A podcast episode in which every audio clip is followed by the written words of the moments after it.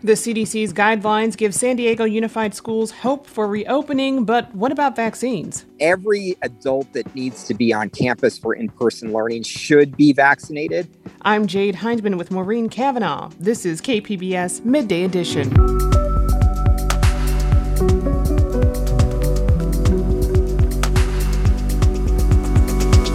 The shift inside the Republican Party about two thirds are becoming what they call no, no party preference and have signed up with the American Independent Party, which many people uh, take to be a mistake. And we'll tell you about restoration of the Salton Sea, plus a new KPBS podcast. That's ahead on Midday Edition.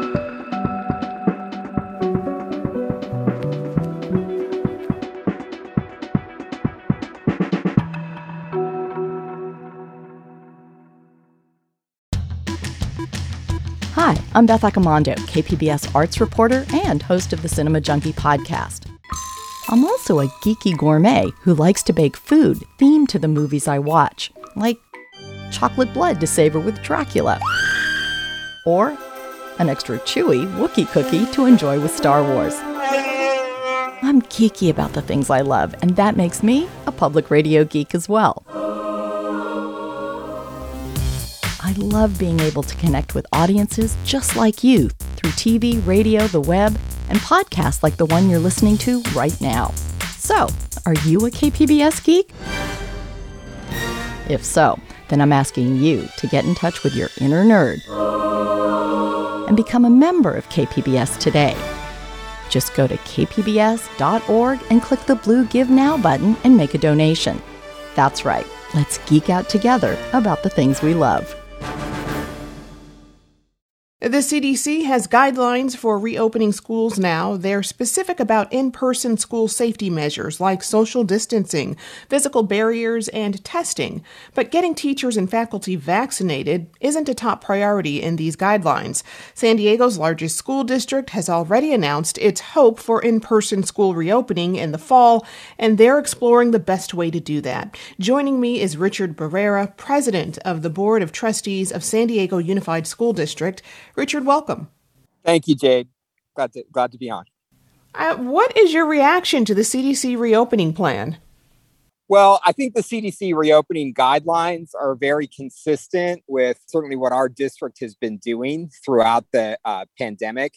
So it really focuses on two key areas. Within schools, it recommends a series of mitigation measures to prevent against the spread of the virus on campus. And that includes everybody wearing masks, PPE widely available, uh, the classrooms being properly ventilated, uh, a lot of cleaning of the classrooms, and maintaining social distance. Secondly, it sets you know uh, different criteria. You know the the level of the spread of the virus in your community. It has recommendations about um, whether or not to reopen, and if you reopen, uh, do you do it by a hybrid model? Do you do a full reopening? So it it's very focused on um, where we are in terms of the spread of the virus in the in the community. And you know, part of that school reopening plan includes a color tiered system based on the rate of community spread, from blue, the lowest uh, rate, to red, the highest rate. Where does San Diego fall in that? You know, our um, team from UCSD that we've uh, looked to for guidance we're actually asking that question how do you interpret the different metrics in San Diego County and where does that place us on the CDC tiers? It's worth noting, Jade, that the governor has already indicated that although you know he also appreciates the CDC guidelines, he does not see them as replacing the current guidelines in place from the State Department of Public Health. We're still following the basic guidelines from the State Department of Public Health. Is there now a chance that San Diego Unified classes will actually reopen fully in the spring? So, right now, we are expanding the number of students uh, on our campuses that fall into the categories of uh, you know the kids that we've identified that most need to be on campus so that could be students with uh, disabilities that need in-person services it could be homeless students, it could be English learners, Uh, or it could simply be students whose teachers are identifying that it would be good for them to come in. Right now, we've got a few thousand students that have been coming in, but over this week and the next couple of weeks, we plan to expand that significantly. We're hoping to get that up to, you know, closer to 15 to 20,000 students.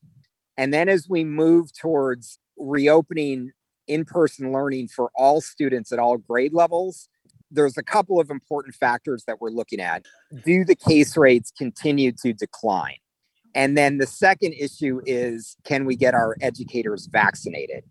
And we were highly encouraged by uh, Nathan Fletcher, the chair of the County Board of Supervisors, who last week said that within the next two to three weeks, he anticipates that the county would have enough supply so that we could begin to vaccinate uh, all the educators that are necessary to be there for in person learning. So, uh, availability of vaccines for our educators and declining case rates give us a lot of optimism, Jade, that we can be in position to, to start to reopen in the spring. So, what about the necessity of vaccinations for teachers? The CDC plan says teachers can return to school before being vaccinated. Um, what is San Diego Unified's position on that?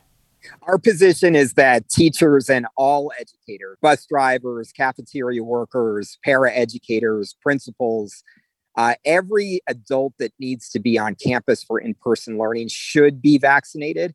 And, you know, the important thing is that, you know, we've been working with the county board of supervisors, and it looks like we're going to be in a position to actually make that happen. So we are moving forward on a plan that would allow our educators to be vaccinated before they return to campus. So the plan will allow for teachers to be vaccinated before returning, but will it require teachers to, to be vaccinated before returning? Very unlikely that we would require uh, teachers and educators to be vaccinated, but what we're focused on is working with the county so that we can make those vaccines fully available and in an efficient way. So, for instance, we uh, would be interested in opening up facilities, you know, school district facilities as places to vaccinate educators and to work with the county to, you know, make that process go as quickly and smoothly as possible. Mm. Uh, the American Academy of Pediatrics is among groups urging the reopening of schools because of the psychological damage being done to some kids uh, stuck at home. How concerned are you about the toll the pandemic has taken on students? Well, we're extremely concerned. And, you know, that's both in terms of academic loss and social emotional trauma that students have been facing this entire time. So, you know, I, I appreciate you asking about that because simply reopening is not the end of the story. We anticipate that probably a large percentage of our parents will continue to keep their students home even as we uh, as we reopen schools, which means we have to continue with a strong distance learning program as we go forward. But we also have to have the resources to provide the extra counseling, the extra mental health support, the extra academic support that students will need to pull them out of uh, this crisis that they've been in for just about a year now. And we are encouraged as well that President Biden, in his relief package that he's uh, proposing to Congress includes the kind of resources uh, that would be necessary for schools to help our students overcome the uh, the trauma that they faced and accelerate their learning so that they'll be back on track in the new school year. I've been speaking with Richard Barrera, president of the Board of Trustees of San Diego Unified School District. Richard, thank you so much for joining us. Thank you, Jade.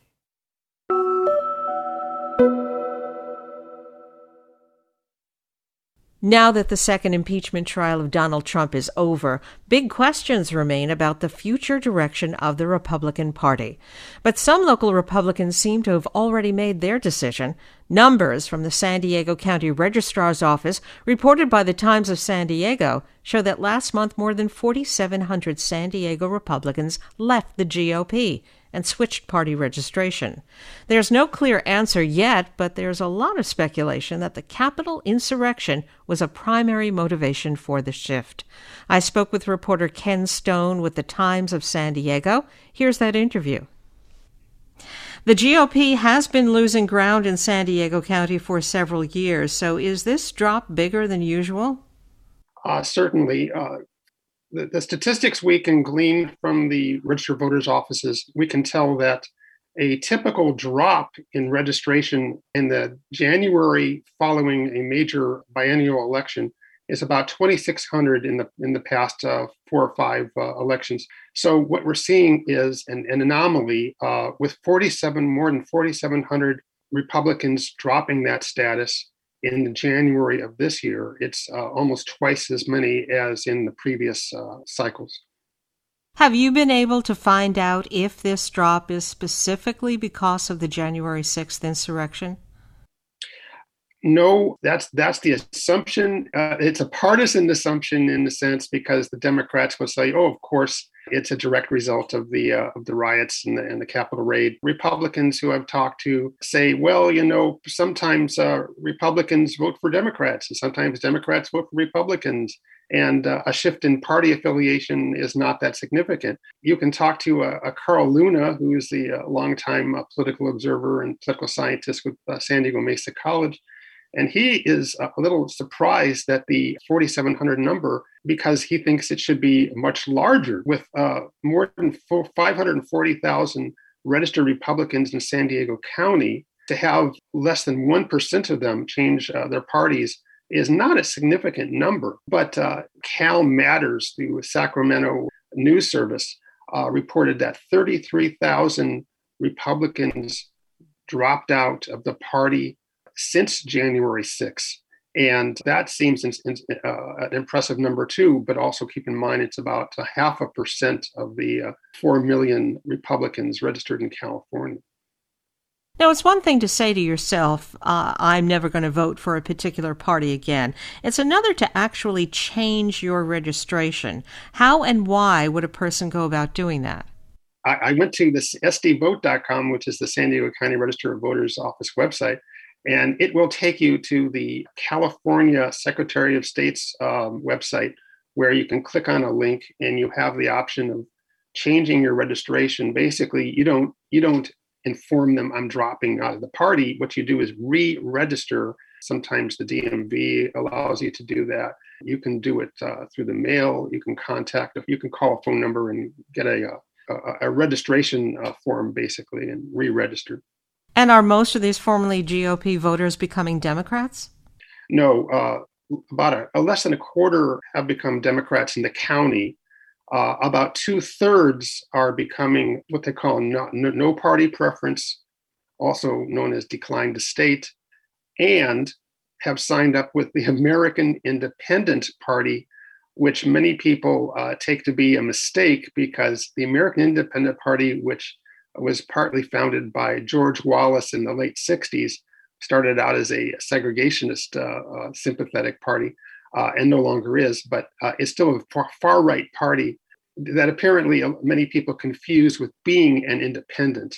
So they figure, oh, American Independent Party, I guess that's what I am. And they mistakenly uh, sign up for that. the Los Angeles Times in 2016 I did a story uh, showing that most of the people who uh, signed up for American Independent Party didn't know it was a party. They thought it was just a generic identifier. I see. Are there implications in this swing for San Diego's still largely Republican areas, like, let's say, the 50th district? The conservative registration in the 50th is still uh, far ahead of the Democratic uh, registration and who knows what uh, redistricting will do come uh, you know the next year couple years. I, I see that uh, Ammar Campa-Najjar, who ran twice in that district is still uh, staying active on social media perhaps to keep his uh, his name in the, in play for another try at, in that district. But most most political pundits see that district as solidly republican and uh, don't see a flip, even with never Trump style Republicans uh, dropping out. Now, a Republican consultant you spoke with told you the problem, as he sees it, is there isn't really one Republican Party anymore, but competing factions. Tell us about that.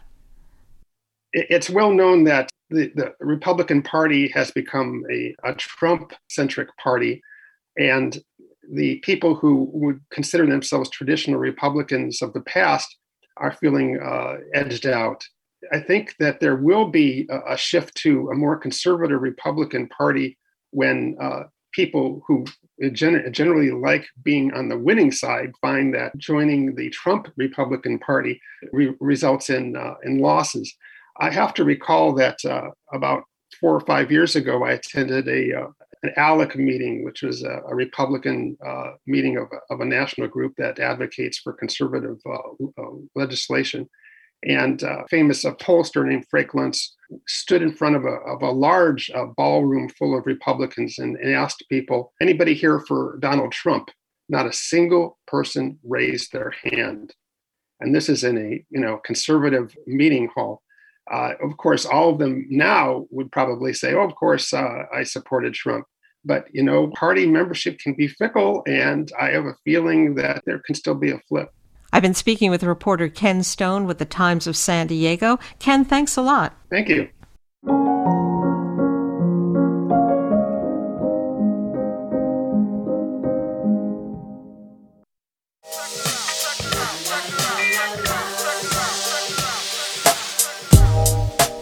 Hey. This is Parker Edison, host of the Parker Edison Project on KPBS. The cool thing about joining KPBS is you make one simple donation, and that money ripples into supporting everything else you see and hear on KPBS, including podcasts like this one you're listening to right now, making a place for fresh voices and perspectives to be heard. And that's music to my ears. Become a member today. Just go to kpbs.org, click that blue Give Now button, and donate what you can. All right? Thanks.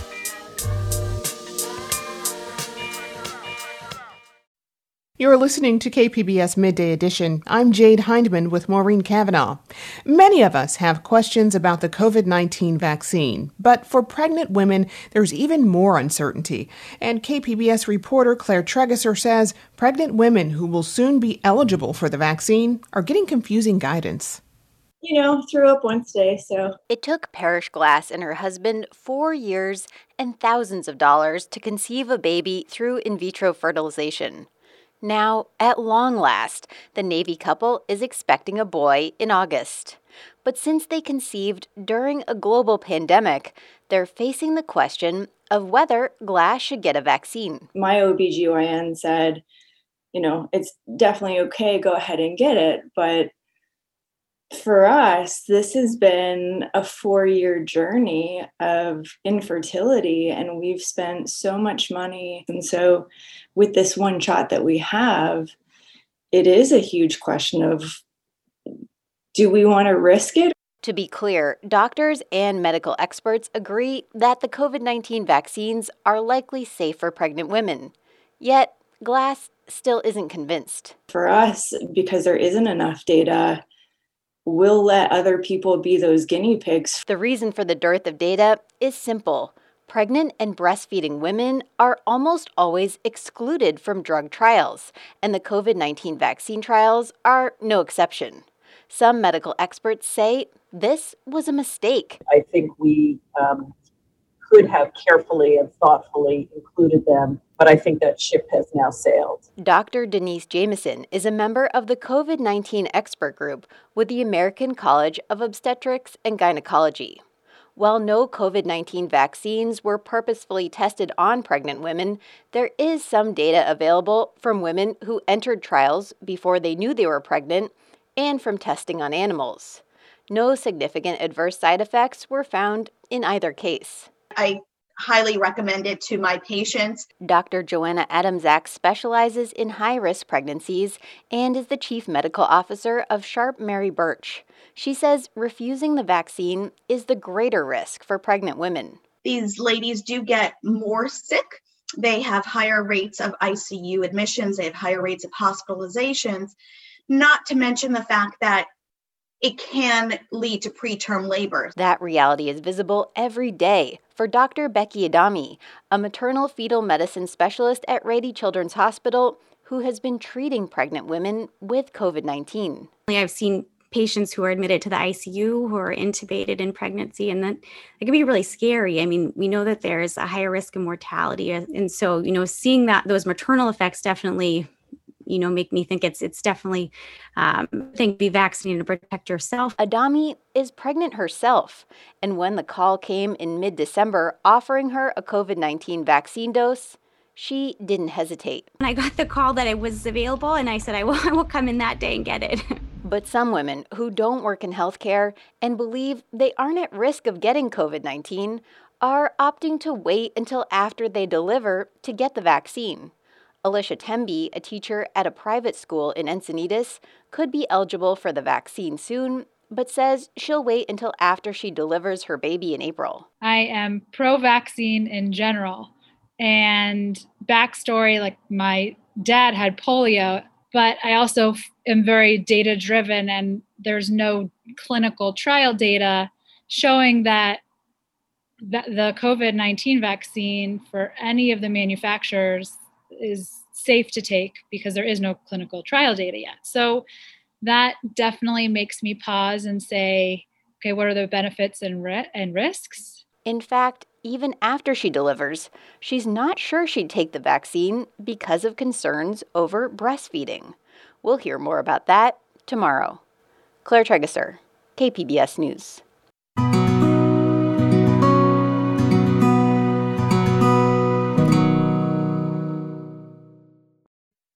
The environmental crisis posed by the shrinking Salton Sea has been known for years.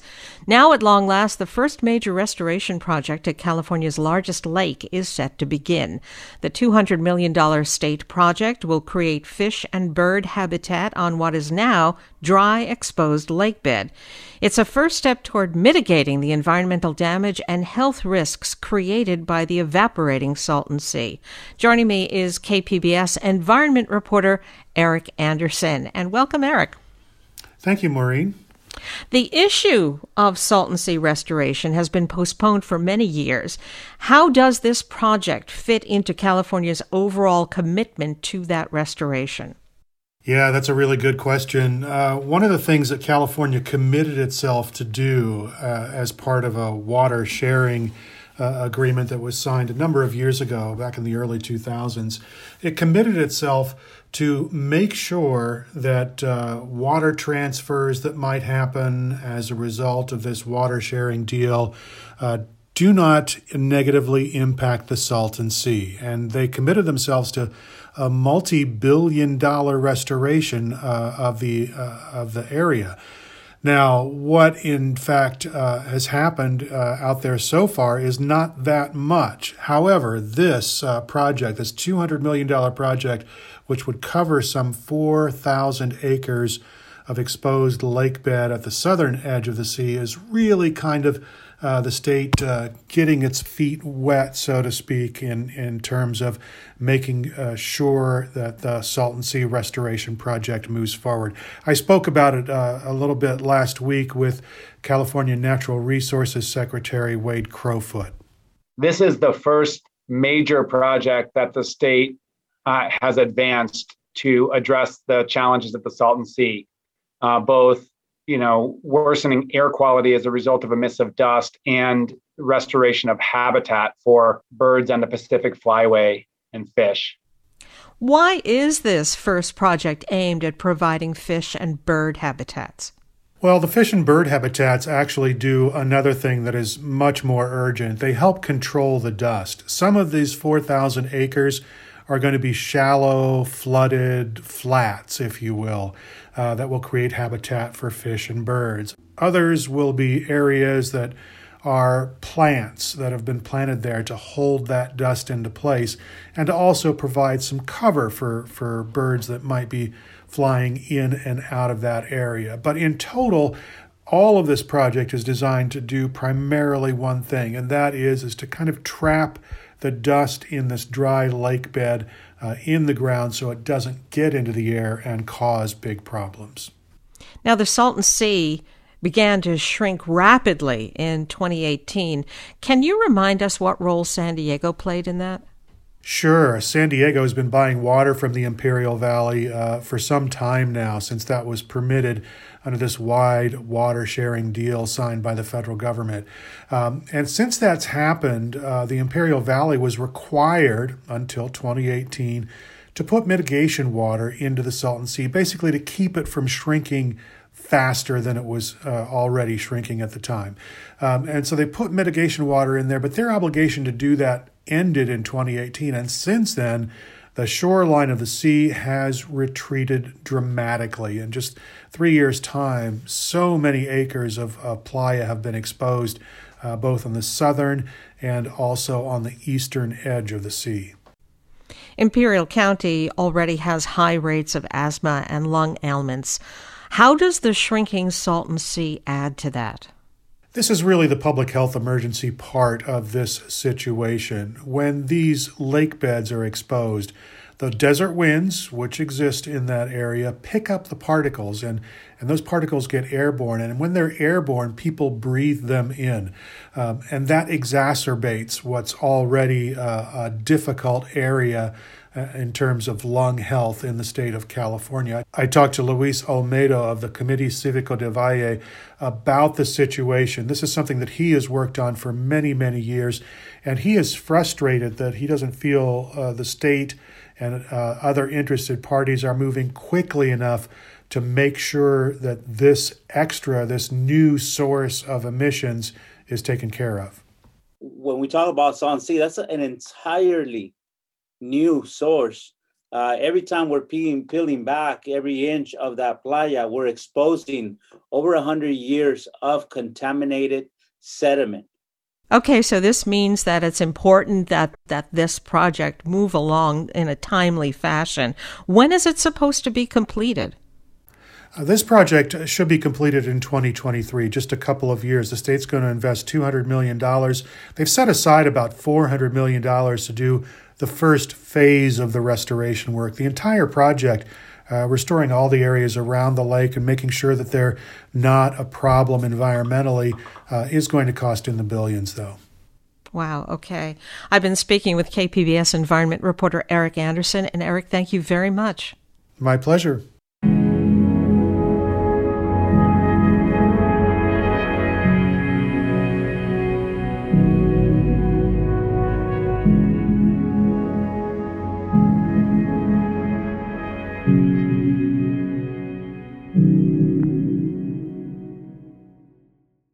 Public radio programs attract educated consumers and business decision makers. You can reach this highly desirable audience with your company's marketing message on KPBS. Isn't it time to make our listeners your customers? Find out how by calling 619 594 5715 today. You're listening to KPBS Midday Edition. I'm Jade Hindman with Maureen Cavanaugh. KPBS launched a new podcast that takes a closer look at culture through the lens of Black America. The Parker Edison Project explores everything from food to fashion against the backdrop of music from San Diego artists. In the first episode, host and creator Parker Edison talks about the real world impacts of how film follows fashion and fashion follows film. Here's a bit of episode one. Women on Film. I want a girl with extensions in her hair, bamboo earrings at least two pair, bamboo earrings at least two, bamboo earrings at least. Are starting the show? Good morning, and welcome to the Parker Edison Project, where we explore tenets of American culture. Just might not be the America you're thinking of. This is episode one, Women on Film, and despite its tongue-in-cheek title, this episode isn't really about video vixens.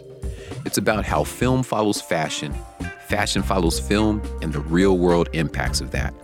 Today, we're zooming way in, taking an extreme close up shot of an important piece of fashion often seen on big screens when depicting a particular typecast hoop earrings.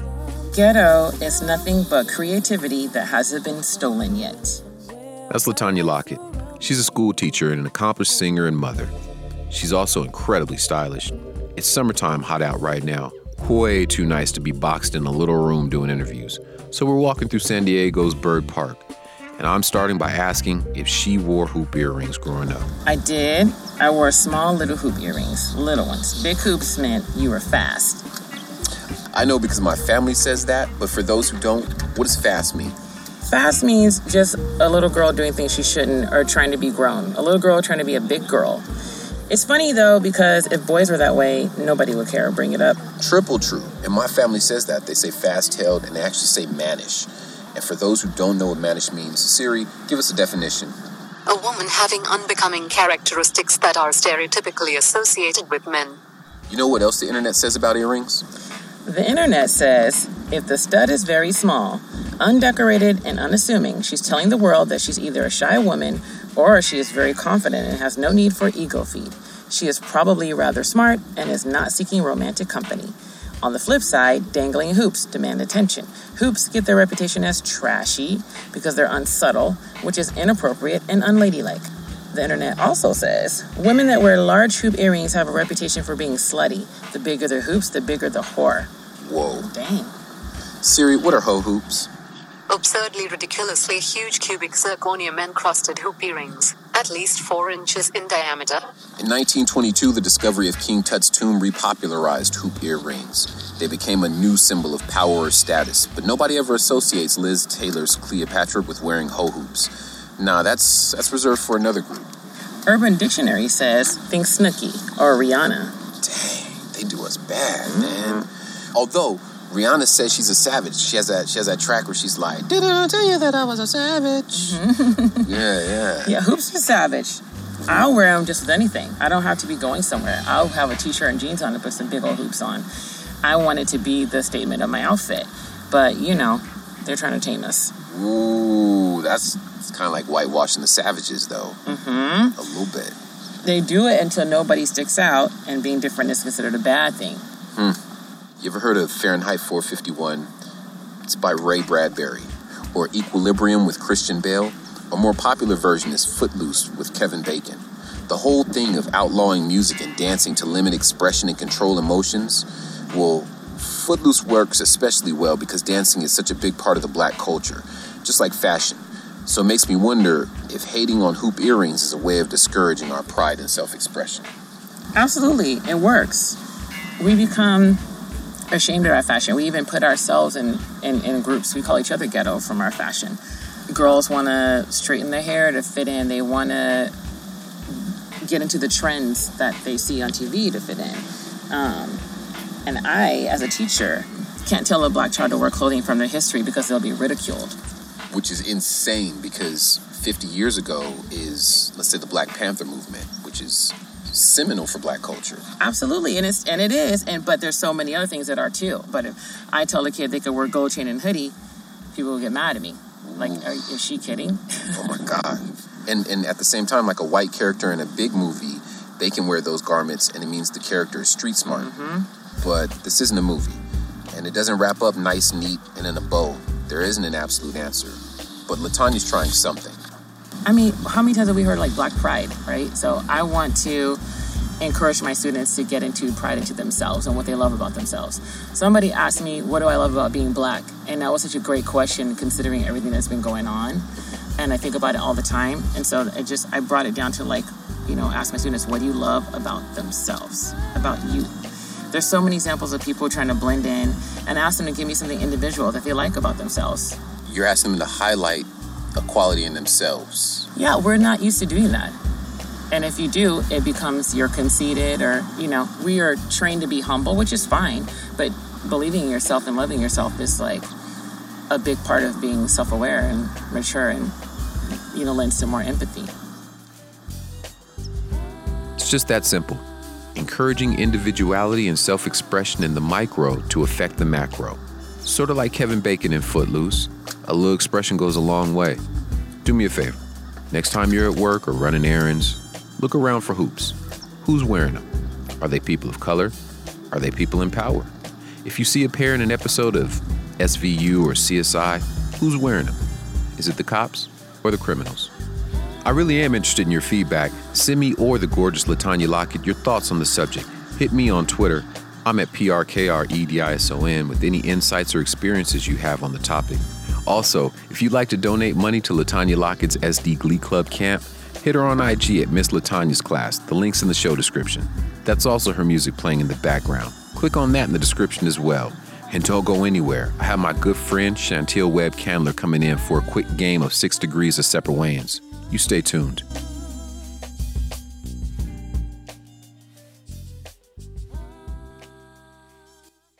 I love you. I think I always will. Even now, I'm reeling from the effect that you have on the rest of my life. I'm different now. As badly as I want to feel the heat between us, I know exactly how this is going to end. Now streaming at platformcollection.com is the new film short Run Rick, a who's who of San Diego talent. Brought to you by the good people at Platform Collection. Welcome back. You're listening to the Parker Edison Project. My roommate and I used to play this game in my house. It's called Six Degrees of Separate Wayans. At one time, Kevin Bacon was the peak of popularity in Hollywood. And that may still be the case, but the almighty Wayans family has been giving him a run for his money. They've been making mad connections. And to show that, I do this thing called Six Degrees of Separate Wayans. I have a competition where somebody tries to stump me by giving me names of people they don't think I can connect to the Wayans family. And I do it almost every time. Today, trying to stump me, I have Chantil Webb Candler, who's co owner of the Guardians basketball team, the only black owned sports team in San Diego County, and a founder of the HBCU Alumni San Diego. Chantil, what is that? HBCU Alumni San Diego. So HBCU stands for Historically Black Colleges and Universities. Um, these were institutions that were founded shortly before the Civil War ended, but then they took a boom after the Civil War ended. And, you know, of course, the proclamation, Emancipation, excuse me, proclamation was signed and slaves were free. Then we had a boom in HBCUs being uh, founded. So HBC Alumni San Diego is the only nonprofit in San Diego County that specializes in HBCU advocacy. Oof, that's that heavy resume right there. Okay, okay. Chantil, she's gonna try and stump me. She's gonna give me three names and see if I can connect them to the almighty Wayans family within six connections. You just heard an excerpt from the Parker Edison Project, a new podcast here on KPBS. And Parker Edison is joining us now. Parker, welcome. Hey. Hey there. So, yeah, we just heard a bit of the first episode of your podcast. Episode one is about women on film. Tell me about that. And what do you hope listeners find when they tune into your podcast? I hope people can can feel like they they know someone that they haven't actually met yet. I feel like the the people I know all have really, really interesting lives, and there's something very relatable about them. And so I'm kind of introducing you to them, and if you can relate to them, then you know there's a similarity there. And uh, I think the on a wider scale, I hope that just makes people feel a little bit closer to their neighbor. So that's like a, a yeah, that's sort of a goal of the whole episode of the show in general. Yeah, and speaking of the show in general, I mean, what types of, of topics will you be tackling? We are looking at culture, primarily American culture, and specifically, you're seeing it from my point of view. I'm breaking down culture into 10 segments, and it covers the core tenets of culture, which are fashion, art, sex, uh, wardrobe, you know, neighborhood. They, these are the things that really shape who we are, even though we don't notice them. They really are. Uh, they're they create signatures, and so yeah, we're breaking down American culture. All right, and, and I mean, tell me why is it important to explore these issues and to do so through the black lens? One, that's that's the lens I'm looking through, and that just happens to be kind of a coincidence. I, that's a secondary thing, but it plays a big part in it. So I want people to to be able to relate wherever they're from. But I do happen to be black. And so hopefully that widens their ideas of, of maybe what black people are like or what anyone that's not like them is like. I think that's that's what the whole the show hopefully just widens people's uh, ideas of what normal is and what American is and makes people see that it all is American. Like everything that we're doing all goes together and it all plays parts in this puzzle. Mm-hmm. And you know, as you look at these these issues and and have these discussions, are these issues unique to San Diego, or are you exploring them um, from a broader uh, perspective? I am telling very specific San Diego stories because I'm so proud of of our history and of my city but I feel like that's relatable. I feel like uh, the second episode's a good example where we're looking at San Diego's underground rap improv, and I feel like that very much parallels um, New York's Apollo. I think there's a, a similarity there, and clearly there's a, a, connection to LA's Project Blowed. So there's a relatability in all of them, even though I'm specifically talking about this place that I'm from. And speaking of being from San Diego, tell me a bit about yourself. I am, pretty much raised in, in Meadowbrook Apartments over in Paradise Hills. And then uh, my, when my parents were split up, so I was lucky enough to go stay with my father in other cities and other states because he was in the military. So I would go to school in San Diego and then I would go visit uh, another place like every other summer. And my family is out of the South. And so uh, a lot of my life is about bouncing between the West Coast, the East Coast, and the South.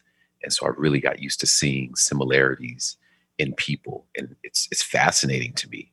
It's super fascinating to me. So uh, here I am telling these stories. I'm, I'm, a rap artist and a multimedia artist, and uh, I lecture, and this is just kind of a an extension of all those things.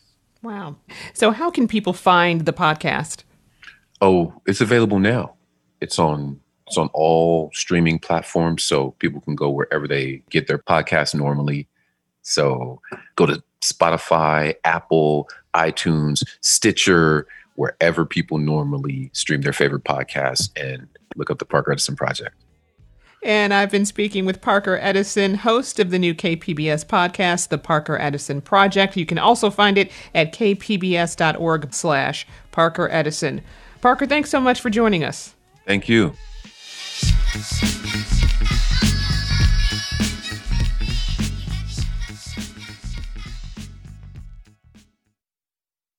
San Diego's Diversionary Theater is the third oldest continuously run LGBT theater in the United States. It's decided to take advantage of the pandemic shutdown by beginning long overdue building improvements. KPBS arts reporter Beth Accomando speaks with its executive artistic director, Matt Morrow, about what the remodel means for the organization. Matt, we are sitting in the middle of what used to be your lobby space here at Diversionary. What is going on right now? Well, what's not going on right now? It's uh, we are in the middle of renovations. They started demoing the entire building about two weeks ago and they're making really good headway. This space, our, our lounge, is going to be transformed into our third performance venue, which we're really excited about. It's going to be a cabaret space, and it's going to have a full bar experience. And so we've been working really hard with our designers and our architects on what it means to honor the gay bar of yesterday. And so our cabaret is going to stand in honor of the gay bar as a historical place where our community gathered and organized and communed with one another and really launched the LGBTQ movement that we know of today. Now, I know this pandemic has been challenging for arts organizations. However, doing this renovation while we're in the midst of the pandemic seems like it's making the best use of this kind of time. Yeah, you know, it's really strange. We were working on this campaign for about a year before COVID 19 hit. And when COVID 19 hit, we were completely surprised. We didn't know if we can continue with the campaign or if we should continue with the campaign. But you know, we had a gala event that happened about three weeks after COVID 19 hit. And that gala, which had to migrate online and be virtual, really showed us how much our community loves diversionary and put a lot of wind in our sails. And we were like, you know what? We should continue with the campaign. And also, while we're at it, all theaters are going to need to address COVID 19 and safety and security measures. Let's take those things that we're learning about COVID 19 and how to make our public spaces more safe and integrate them into the design while we have this opportunity. So, what were some of the post pandemic things that you decided to add to the theater that you had not thought of doing before?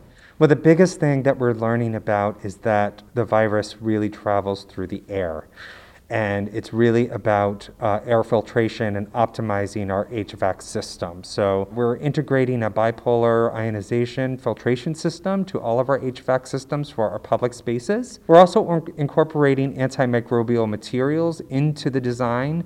We're also incorporating hand sanitizing stations throughout the facility. So whenever you feel like you need to sanitize your hands, you're just an arm's reach from one. And talk a little bit about what the renovations will mean for the actual theater space itself. We're getting all new theater seating, which I'm sure our patrons are going to be super happy to hear about because the theater seats before were way too small and very old and uncomfortable. And frankly loud. They were had springs that would constantly go boing right in the middle of like the most tender moment of her performance. We're also going to be able to expand our main stage. The actual stage itself is going to gain about three feet. And so that's going to increase the type of work that we're able to produce on that stage and can I ask how much the remodel cost? The entire remodel is 2.5 million and we are just over 80% of our way to achieving that 2.5 million dollar goal. And you said you're at 80% of the fundraising goal. So what's the plan for paying for the rest of it? We've been fundraising from our closest friends up until this point. And now we're turning to the public and starting the public phase of the campaign. And so we're going to be engaging the public at large uh, in the campaign moving forward. Yeah, that's that's pretty much it. We're now we're now just asking for money from everyone instead of just a select few of people. All right. Well, I want to thank you for talking about Diversionary, and I look forward to its reopening. Thanks so much, Beth. Be watching for tonight's evening edition story to see what Diversionary Theater's remodel will look like.